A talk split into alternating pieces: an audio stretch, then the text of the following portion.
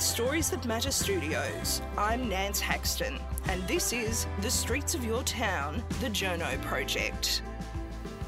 This podcast is all about recognising great Australian journos wherever they may be around the world. With the media in Australia under increasing attack and hard won freedoms under threat, there's no better time to celebrate and highlight the work of the top journalists from down under.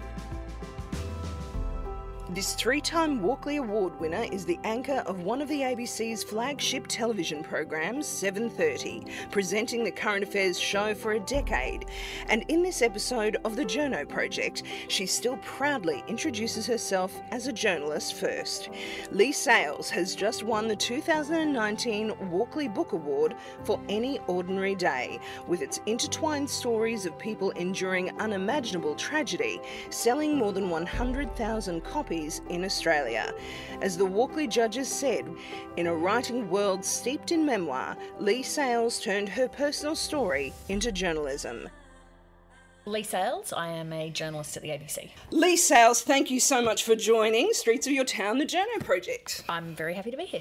Here we are in the green room at Ultimo ABC HQ, sort of downstairs. It's a bit of a bunker down here. I don't think I've been here before. It is a bit of a bunker. So this is where this is the room where that's my wardrobe over there. I keep my work clothes and makeup's just outside, and then the 7:30 studio's just in there. So from about 10 past seven every night, I'm sort of down here. It's nice and quiet. You don't run into anybody, so you can get your head in the right space. Leigh, I uh, firstly should congratulate you. Of course, we are here in the week, the, the, the night of nights tonight for journos. You're a Walkley nominated journo again. Is this the fourth nom, or you've had three, Uh, I've- two Walkley awards? I've got I've got two Walkley Awards. I don't know how many nominations. Sorry. Oh, well, that's wonderful, though. Congratulations. Thank you. Not thank at you. all. And I don't think us journos give ourselves enough credit for when we're recognised by our peers. It is a really nice thing, um, and it's. I think too the thing that always gets me is you look at everyone else's work, and it just makes you feel like, oh god, there's so much good, amazing work out there that people do. And I've put a couple of prompts here for our interview, Leigh. I've got your beautiful book and the headphones because I think it's a nice intersection, perhaps, of your career so far. We've got Yeah. Any Ordinary Day. Yeah.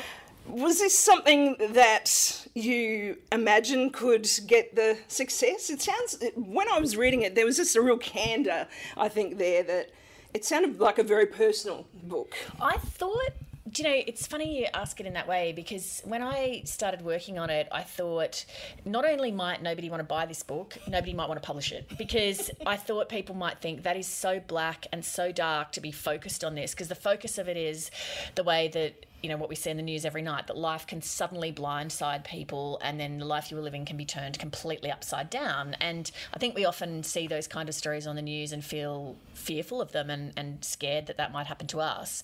And so i was scared to sort of write the book and immerse in that. And so i could understand why people maybe would think oh well i don't want to read it.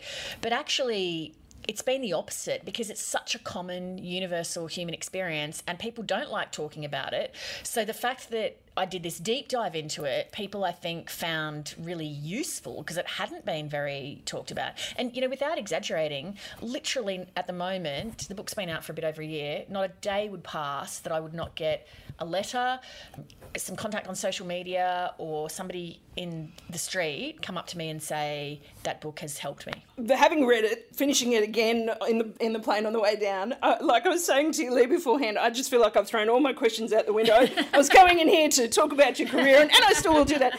But I think it's a very interesting. Yeah, that intersection between journalism and philosophy almost. I just wonder is that part of the reason you took this path? Is it almost to work out why we're here in Yeah. a journalistic sense? I think it was partly to, I think because of years of being a journalist, just the weight of the pain of life, I think, was weighing really heavily on me. And now, you know, this is the next year will be my 10th year of hosting 730. And Congratulations. Thank you. When you're a general news reporter, which I was for the whole rest of my career, sometimes you do stories where great things have happened to people. Sometimes you do sort of neutral, emotionally neutral stories. Sometimes you do really sad stories. a show like 7.30 that you're anchoring every night while you're not in the field necessarily exposed to those things every single night there will be somebody on your show mm-hmm. who's going through the worst moment of their life and also i often interview people who've been in high profile disasters or had high profile profile awful things happen to them and so i'm exposed to that a lot and so to me, it felt like the weight of this is becoming really crippling when you combine it with the weight of just what goes on in every person's individual personal life. And so I felt like I needed to sort of understand, like, if this is how life is, how do you live life? And how do you come to terms with the fact that your life can suddenly change in any instant? So that was what set me off on it. And I I think I want to get some tips from you. Um, I've got some, I see your meticulous handwritten notes here, getting ready for your interviews this afternoon. I think you must have cracked the code on how to get 30 hours in a 24 hour day because I'm just wondering how you did the book did on top of on top of your wonderful work at 7.30 and I mean, is it just eking out these little moments in the day? It is, um, and it did take four years from start of idea to finish of idea. so to know. yeah, and I didn't, I never signed a deal until the first draft was done because I didn't want the pressure. I just wanted to be able to do it for myself. So it was actually Annabelle Crabb actually was the one who tipped me into doing it because we were shooting something one day. This would have been in 2015, um, maybe 2016, and she said to me, we, we between takes when the crew would be moving the lighting. She'd pull out her laptop, she'd be tapping away on something. She's working on a quarterly essay or something, and I said to her, "What are you doing?" She said, "I'm writing my quarterly essay," and I said, "I just I don't know how you're doing that. Like I remember when I was writing Detainee 002, which was my first book, I took like six months off work, and that was all I could do. I'd get up in the morning, I'd start writing, I'd still be in my PJs at 10 p.m. at night, still writing, and that was all I could focus on. And she said, "Oh God, get over yourself." Um, she said, "Do you ever want to write another book again?" And I said, "Yeah, I really do." And she said, "Well, how do you think you're going to do it? You've got a big job, you've got two small children. This is how you'll be doing it in 15 minute chunks, grabbing whatever bit of time you can." And it was quite almost sort of liberating. And I went home and thought, well, I guess it's just a question of how much do I want to do it? Like, would I rather be at 9 p.m. binge watching 30 Rock, or would I rather do 15 minutes of writing? And so I just started sort of beavering away to see what would come out. And after sort of a couple of years, I thought, oh my God, this is actually going to turn into a book. So. And you were interviewing people along the way? Yeah, so I started with um, oh god, I can't even remember now who was the first interview for the for the book of the collection of people I interviewed. But I actually started with I was just doing psychological research, looking at psychology and philosophy. And you mentioned your friend who helps you with the, Yeah. the little computer program to keep it all Exactly. Organised. Kathy, who's a research librarian, set me up with this little program to help me keep track of all these academic articles because I didn't really know what I was looking for because it's such a broad, unfocused question. Mm-hmm. And so I just was reading about philosophy and breast cancer, just tons of stuff to see if I could find a focus. And then once I felt like I had a clearer sense of the question I was trying to answer, then I started thinking through either stories I'd covered or stories I'd seen in the news that had particularly rattled me, and then went from there. And so then I started interviewing. Who could give you those insights? Yeah, that's right. So I was looking for mm. people. I wanted a mix of people. I wanted people who'd had a recent tragedy, and then I wanted people that had had a really bad tragedy decades earlier because I wanted to see over the passage of time how it affected things.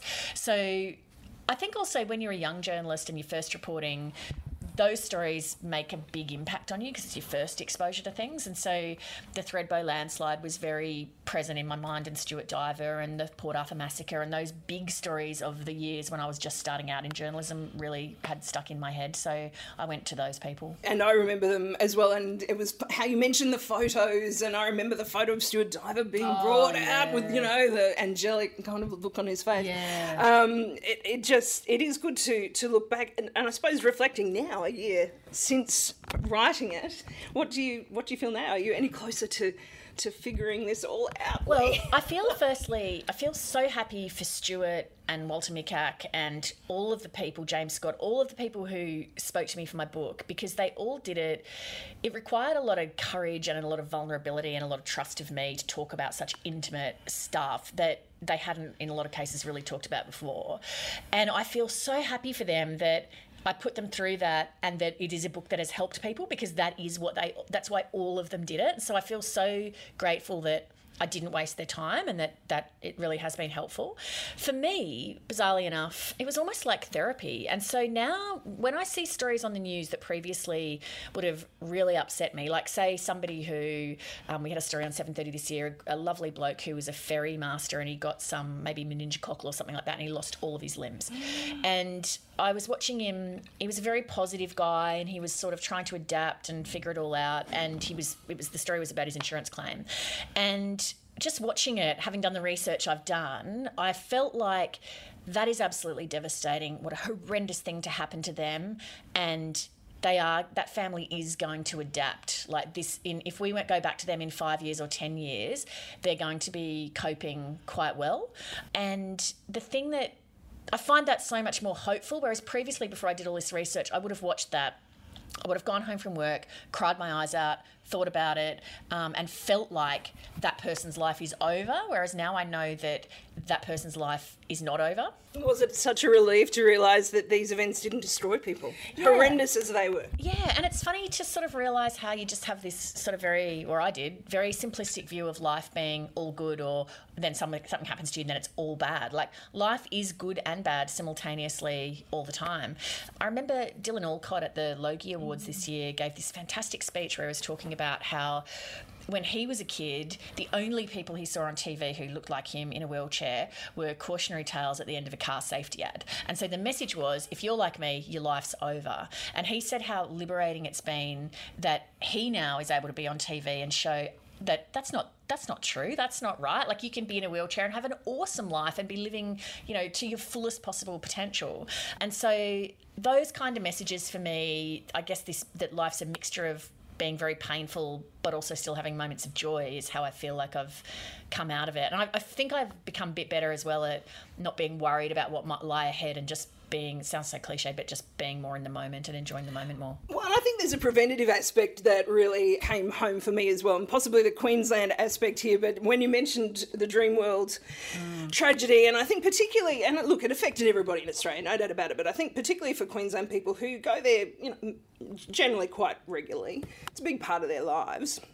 My first reaction too was, okay, well that's it. We're not going to Yeah. any park again. And now you, you juxtapose that with jumping in the car Yeah. with your two kids. Well, that's you know that was one of the things I wanted to look at is why do we react like we do to the kind of stories we see on the news? So, say for example, with the Dreamworld roller coaster accident, I got in the that day that it happened. I was picking up my kids from daycare. They got in the car with me, and I thought that is I, I would I would not survive that. I'm never taking my kids on a roller coaster like that again as they're in the car with me. Now, the statistics are my children are at far graver risk of death driving in the car with me than they are of any form of accident being on a amusement park ride. That's just a straight statistical truth. So then I went away and looked at well, then why do we make decisions based on stuff that's not sort of real? And the, the thing is, you, you think it's a unique way of thinking, you think it's your own unique, crazy way of thinking. But what I discovered is there's an entire branch of mathematics based on this same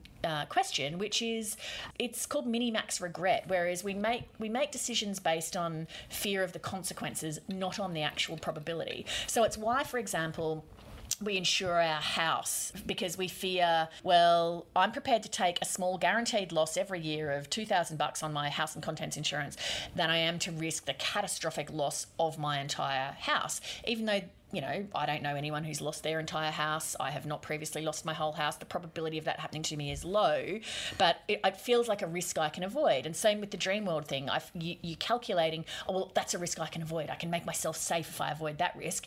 The car, you think, oh, that would be too inconvenient. I don't want to not drive my car. So we're all making these decisions all the time that are not rational. They're based on sort of gut and they're based on fear of consequences and also this misguided view that we can do things that make ourselves safe, whereas we can't. Because how do we know, Nance, that right now the roof of this room isn't going to cave in, that a truck's not going to drive through the back thing of the ABC and take us both out, that I'm not going to have a heart attack. Like, you can't make yourself safe, but we like to live in this imaginary world that we can. And all these people that you spoke to, like the Pullman who uh, was at the Lindt Cafe Siege, Louisa Hope.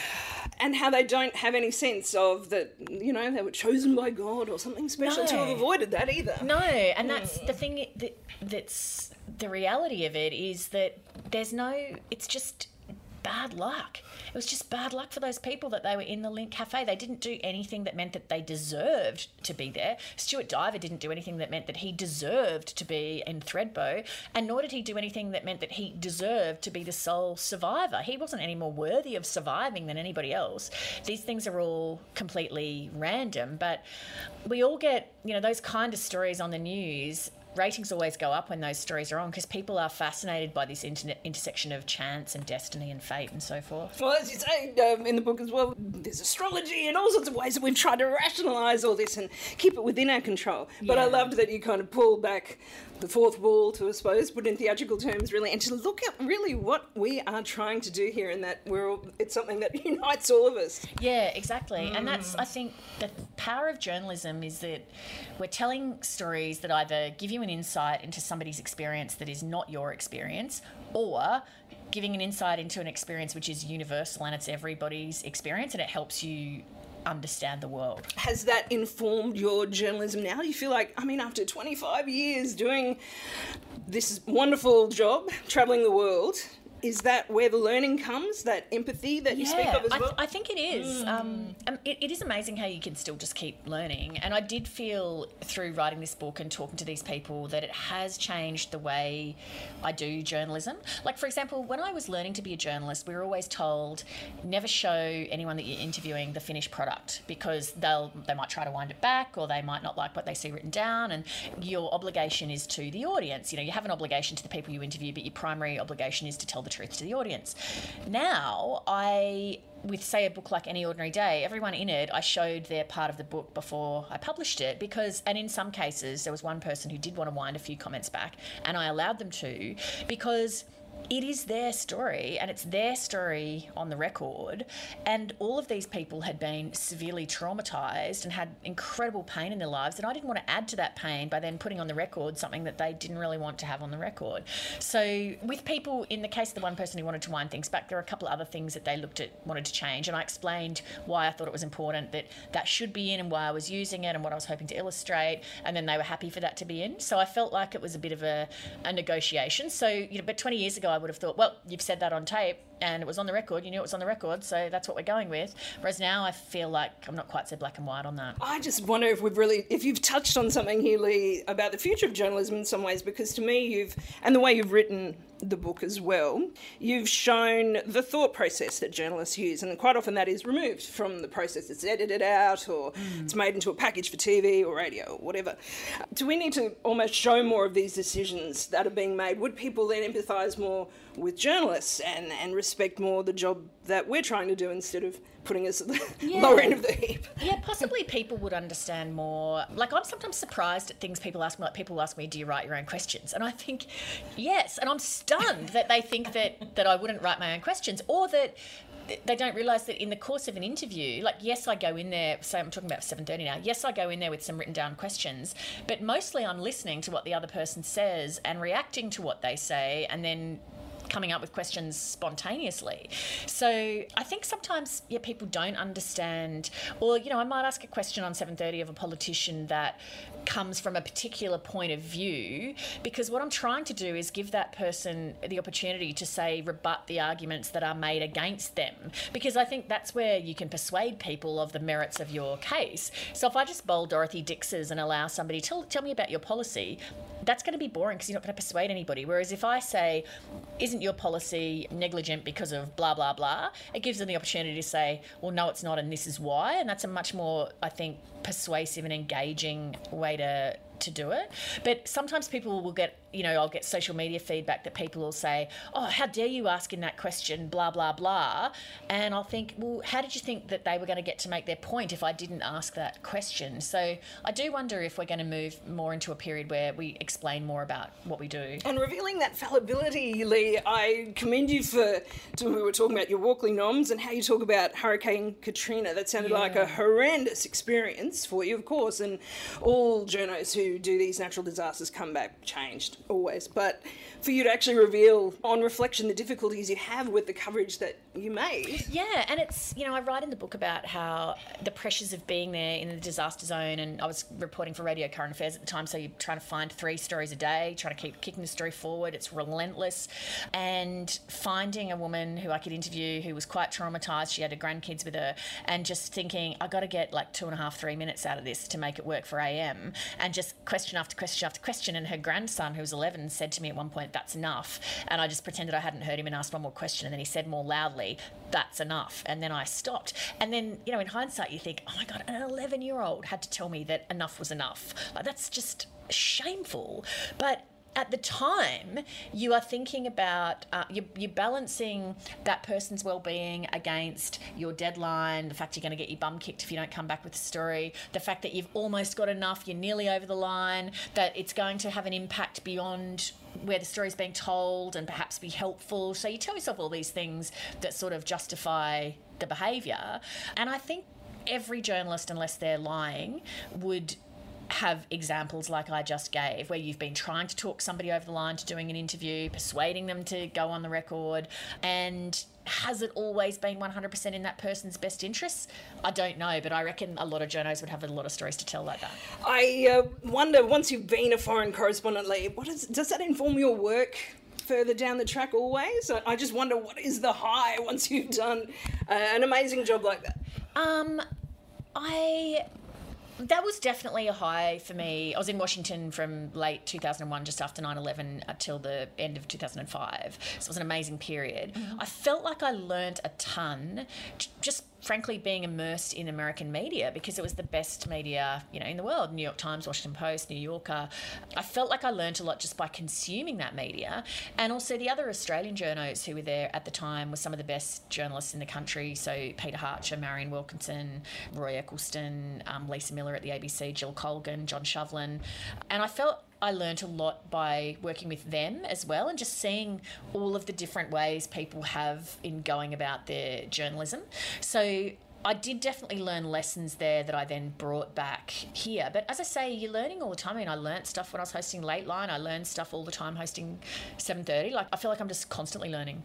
Was being a journalist, being a foreign correspondent, something you'd wanted to do from when you were quite young? Yeah, and I had, I definitely had wanted to be the Washington correspondent since I sort of left journalism school, basically, because it just America to me is such an interesting story. It's always fascinating, and yeah, I just had always had the goal of doing that. And so then when I came back from that, I was only 32. So I then had to think, right, well, now what am I going to do? And so that was quite a sort of weird, like, oh my God, it's now I've done that thing. So now what's going to be the next thing? And then luckily things just sort of happened and, and I've ended up where I am. But yeah, I did. I always enjoyed reading and writing. And so journalism seemed like a job that you can in- indulge those passions.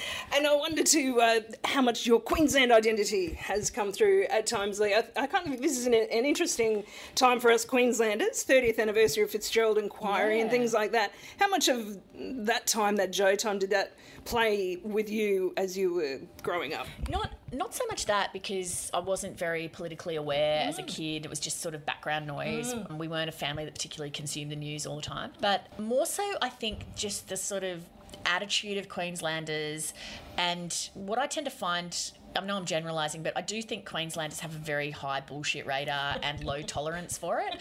And I think that that I would like to think that comes across in my interviewing and the way that I relate to people and the way that I, I think I'm fairly plain spoken and not even though I am interested in intellectual things, I don't think that I come across as like a wanker.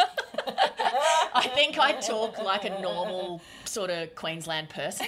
And so often when I'm asking a question, I'll feel like I want to cut through bullshit. And I think that's a very Queensland thing. it reminds me when I was in Port Augusta news reading, and my friends would say to me, Who have you been talking to? The Queen or something? Because I had to soften up my accent down there. Sometimes I find it hard in an interview to not go, Mate. Uh, Really? Yeah, just say that. So, mate, get your hand off it in that sort of very Queensland way.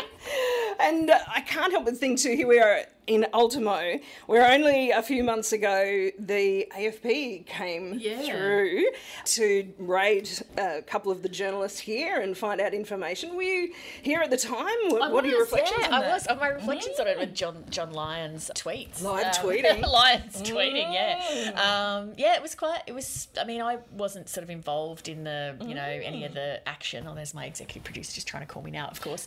Um, uh, yeah, everyone was just sort of like a bit rattled, like, oh my god, we're being raided. So yeah, it was quite quite exciting, really. Do you think are you worried about the implications for that on press freedom? Have you seen that even in your role? I think we're mistaken if we think that this is a recent thing. Like, I mean, I remember mm. straight after 9 11, there was a lot of reporting about the curtailment of civil liberties in exchange for enhanced powers for security agencies in the war on terror.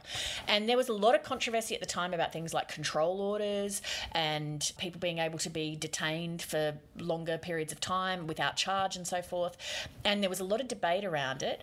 And then over time, I think we've come to accept the normalisation of information being kept more and more secret, security agencies being given more and more powers, a lack of transparency around that. And I feel also like when I was in the United States, they had much more of a culture of the public's right to know than what we have here.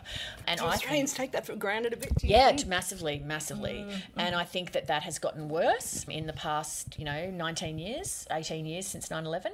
And I think that people that think, oh, it's the coalition government, bullshit. It's been across governments of both stripes, this practice. And a lot of it's passed in a bipartisan way. And I think, you know, so much of what happens in this country, I had more access to Guantanamo Bay than I've ever had to, say, Villawood Detention Centre in Sydney. That, that is unbelievable to me that we have more security around asylum seekers than the US had around the worst of the worst at Guantanamo Bay. I mean, that's. That's unbelievable, but that's the culture of it. Now, do you need to ring your EP or No, anything? I'll, or no? um, Are I'll you just sure? text him. Hang on. Um, this is just a little insight into the life. It of- is live. Okay, I'm just going to say, okay, hang on 15 minutes. It is, thank you. That would be, but it did make me think, and I hope I've opened to the right point here in your book. And I wonder how much of this is about our trying to control random events. I mean, all these terrorism events have been terrible. Of course, and uh, the Lindt Cafe siege affected everybody. But is Australia has the most anti-terrorism laws in the world, and has that really made that tipping point? Is it really starting to impact on how journalists, how the media can keep those in power to account? Essentially, Well, it is because you can't find out information. So you don't know what's going on. So, you know, even say the Pell case where there was the suppression on the identity for a long period of time. I mean, I think a lot of Australians were puzzled by that when it came out, thinking, well, ha- why didn't we deserve to know about that? I mean, I just, my mind boggles at how much stuff must go on that we must have absolutely no idea about. I mean, just, I don't know. So, yeah, it do- it does definitely make our jobs harder all the time. What, what what really needs to be done? Do you think we've got an inquiry going on at the moment? Um, have you noticed maybe whistleblowers uh, are less eager to come forward? What impacts is this happening? Well, I think in the national security space, yes, because you know you can be heavily prosecuted. I think what needs to happen partly is for things to change, the public needs to be on board and to think that they want journalists to be able to have more access to information, that they want more access to information themselves. I think journalists would have a stronger case for making that argument if we did a better job and if we weren't reporting from our echo chambers and we weren't taking sides and barracking for one side or the other and being sloppy or inaccurate or taking advantage of people or all of the flaws that are inherent in journalism. I think, and I probably would say this because I'm sort of old school, I think we need to reaffirm our commitment to things like objectivity and integrity and fairness and accuracy and all of those old basic tenets of journalism, which I do worry are getting out of vogue. But I think that's the way to maintain public trust. What about balance? I feel like balance is a big debating point at the moment too, particularly with things like climate change and Well, balance. I think balance is. I mean, there's fact. So climate change, like, firstly, just report the fact. The fact is that it is overwhelmingly accepted that human activity causes climate change. That is the actual fact. So once you go from there, there doesn't need to be balance in that discussion because you don't say we don't give equal time to anti vaxxers and so forth. That is not a question of balance, that is a question of fact. Once you've accepted that fact, though, where balance is required is looking at the pol- policy responses and the way to respond to the fact of the existence of climate change. So you have a full range of things there from people who say, well, we need to stop coal mining and coal exports and we need to go to a zero emissions reduction policy to the other end where people say well australia's only responsible for 1.3% of global emissions therefore we shouldn't do anything because it doesn't you know make a difference that's one in, that, that's both end of these spectrums somewhere along that uh, a squillion other policy responses that you can have that's the space where you want balance where you want multiple voices to be heard about what is the best way forward and that's where for somebody like me you want to be prosecuting people who come up to say say, for example, the people to say, let's stop coal exports, you want to quiz them on, well, what's that going to do to the economy? What's that going to do to the jobs? For people who say, well, we should do nothing, well, what's that going to do to our moral leadership? We had a small contribution to the Iraq war, didn't mean we didn't do it. Why did we do that, but we wouldn't do it on climate change? So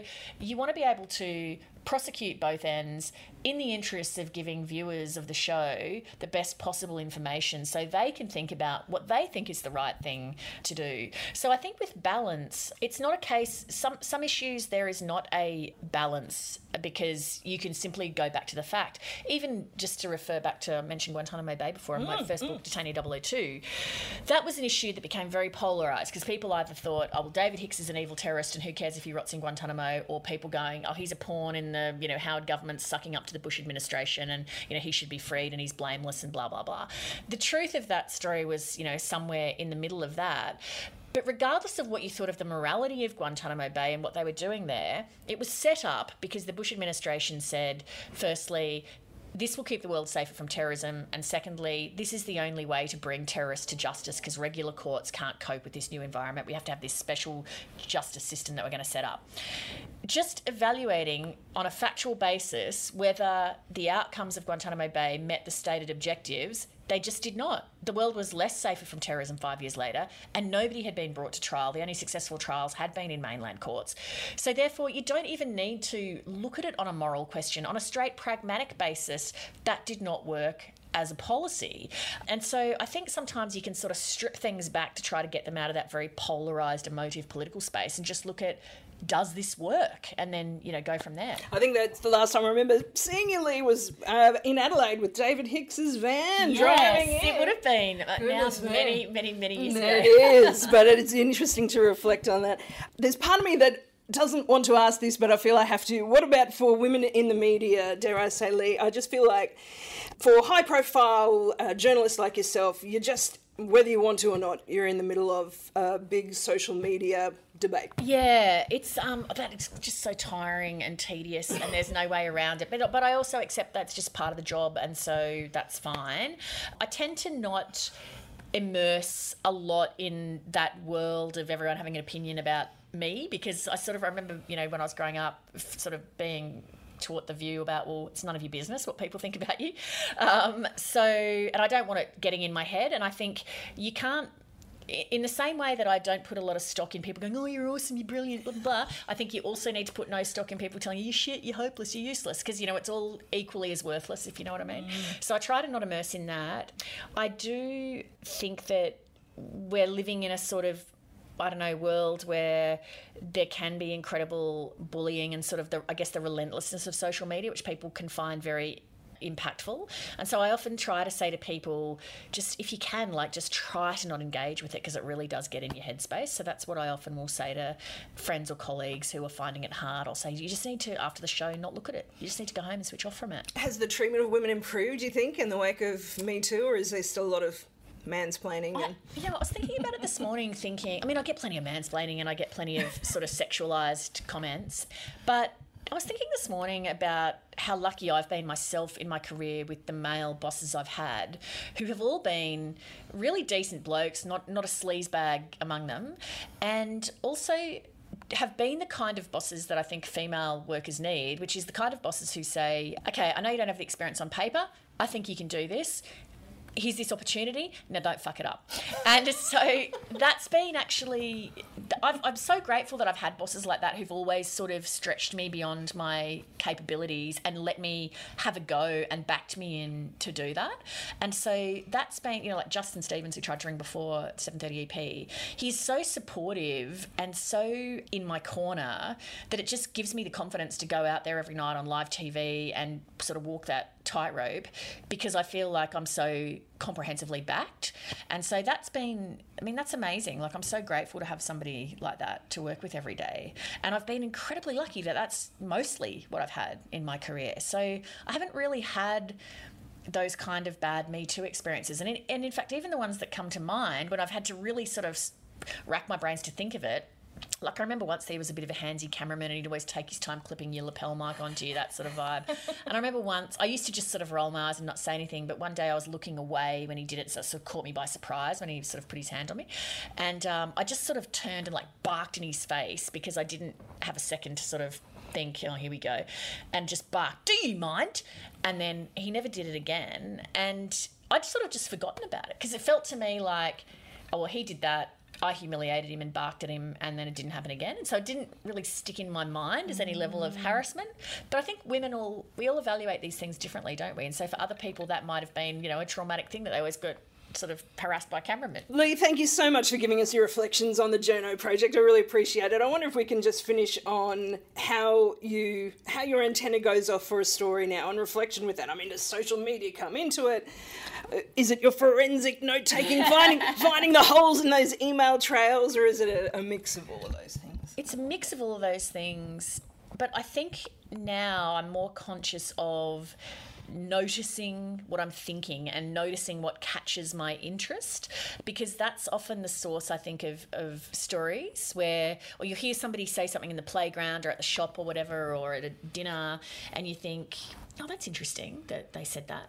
Maybe that's a story. But you sort of have to notice if you know what i mean. You have to like actually pay attention to your thought processes that something's sort of stuck in your head. And i think I've gotten better at observing like that and paying attention like that. And I think that's often the source of where you see stories come out of. But it is it's a funny question because I think once you've done it a long time, it's like someone explaining to you, uh, asking you to explain how do you brush your teeth, because it's so instinctive, like the, that sense that oh, that's a story, that's the question to ask because you've done it for a long time. It's very, very hard to break down what it actually is that you do. And it fascinates me with a, a, few 730 report stories I've noticed, particularly I think the horse racing one. It fascinates me that these stories have been going on for years, years, but it takes a journo, a team to comprehensively look at that, yeah. pull it all together, and actually show the wrong. And that that seems a very rich area of stories. Well, and I well. also like the stories I like are the ones that I think show the reality of most people's or, or a lot of people's daily lives that are invisible so, for example, this week we had a story about the NDIS and what it's like to be on the NDIS and be doing the paperwork and stuff. And so we just followed two families through getting on the phone, doing the paperwork, and how you burn through carers if your kid's very difficult and so forth. And that is reality for a lot of people. Or the other stories I like are ones about health insurance and the gap that you have. You think you've got private health insurance, you're going to be covered. You, you're not. You pay a goddamn fortune. That's the reality of people's experience. And I think there's a lot of power in those quiet everyday stories, if you know what I mean. Because everyone's individual story, I think, is interesting once you dig into it. And there's a certain relatability in that. So I love those kind of stories where you're sort of like, all right, let's go follow somebody with a kid who's got special needs, or let's go follow somebody on this particular path. Because it does show, I think, insight into what daily life is like. Thank you so much, Leigh, for joining us on the Journo Project. Thank you for having me. That was three time Walkley Award winner and presenter of 730, Leigh Sales, speaking with me at ABC headquarters in Ultimo for the Journo project.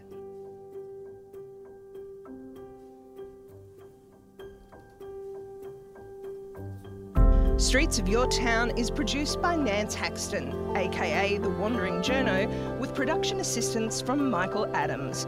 That's it for this episode. I'm Nance Haxton. Stay up to date with the latest episode of Streets of Your Town by subscribing on your podcast app, on iTunes or SoundCloud. See you next time.